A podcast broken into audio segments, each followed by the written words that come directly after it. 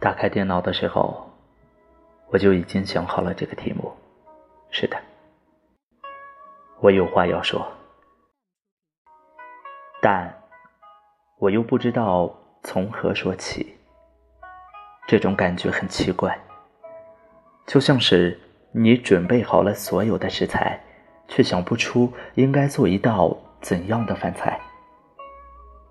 于是，我把窗子关上。把帘子从左到右拉得严严实实，把台灯打开。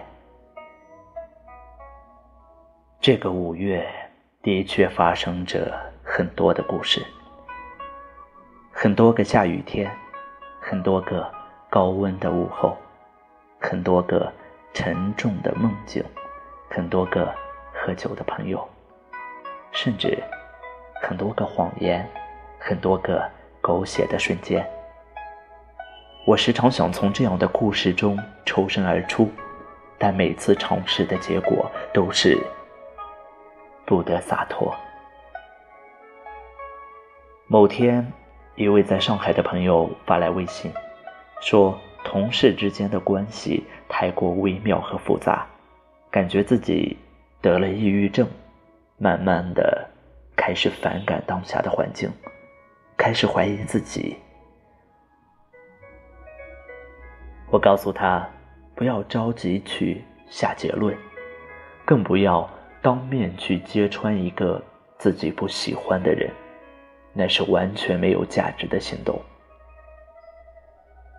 越是困难的时刻，愈加需要冷静。逢场作戏，应该是职场中。最频繁出现的词语了。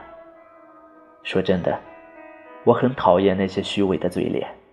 虽然我们永远没有权利去要求一个人变得怎样，但当你见证了一个人从最初的温暖变得狡猾起来时，那种内心奔腾的仰头，真让人啼笑皆非。写到此处。我想起了另外一个有趣的故事。我曾经养过一条狗，它叫锣鼓，名字是我取的，肯定有它的含义。短毛，乍看甚是可爱。第一次见到它，是在一个晴天的傍晚，微风习习，远处盛开着野花。虽然没有弥漫的花香，但我依然被它所吸引。那天，我们坐在较高的山坡上，度过了一段愉快的时光。它很聪明，有着乌黑的毛发，鼻子小巧玲珑，爪子更是可爱到不行。好在它不挑食，所以。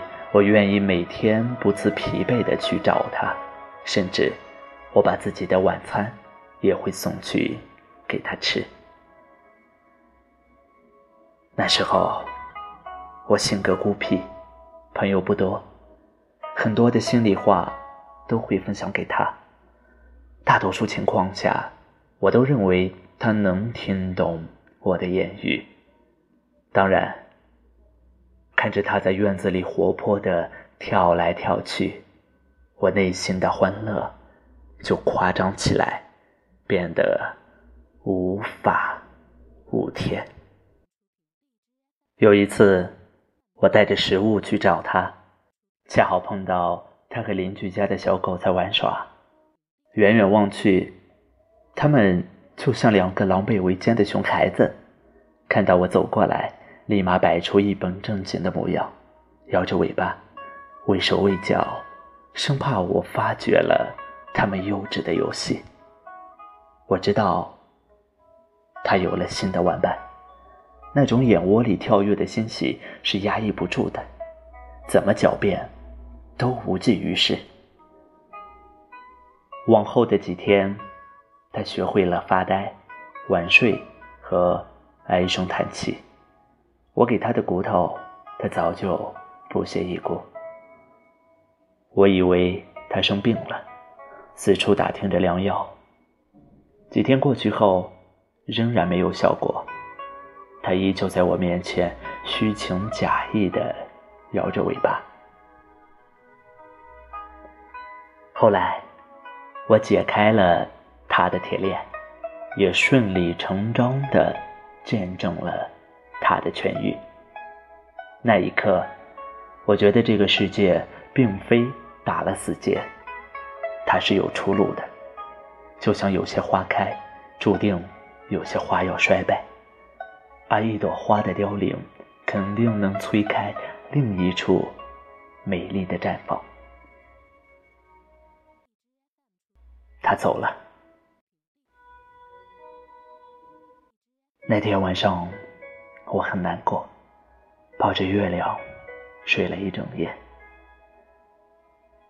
现在想起来，我的确已经不觉得可惜了。或许他已经长大，发情，交配，出轨。是的，他们都说失去一条狗。并不可怕，失去一个好朋友才值得悲伤呢。有趣的是，善恶分开两边，我在这样的得失之间存活了下来，也领教了人间的喜怒哀乐。我亲爱的朋友，一定不要辜负那些温暖过你的人。不管怎样的场合，我都希望你可以坦然、坚定地说着：“所有事情，我都问心无愧。”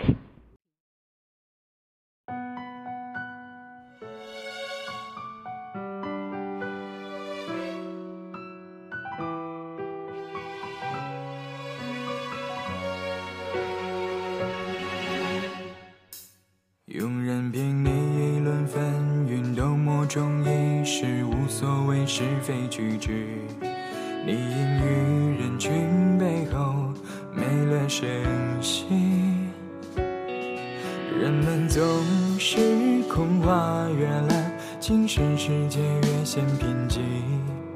你听，便是听声音上了断臂。卑微的又在人间吹嘘，草虚外多了皮囊而已。你既分明不在此列，就该坦荡活得壮丽。他说嫌你行过万里，平添人太多妒忌，却不知这风雪一程有太多不容易。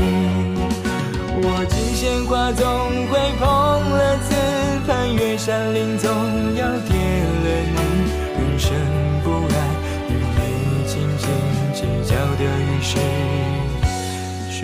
在很小气。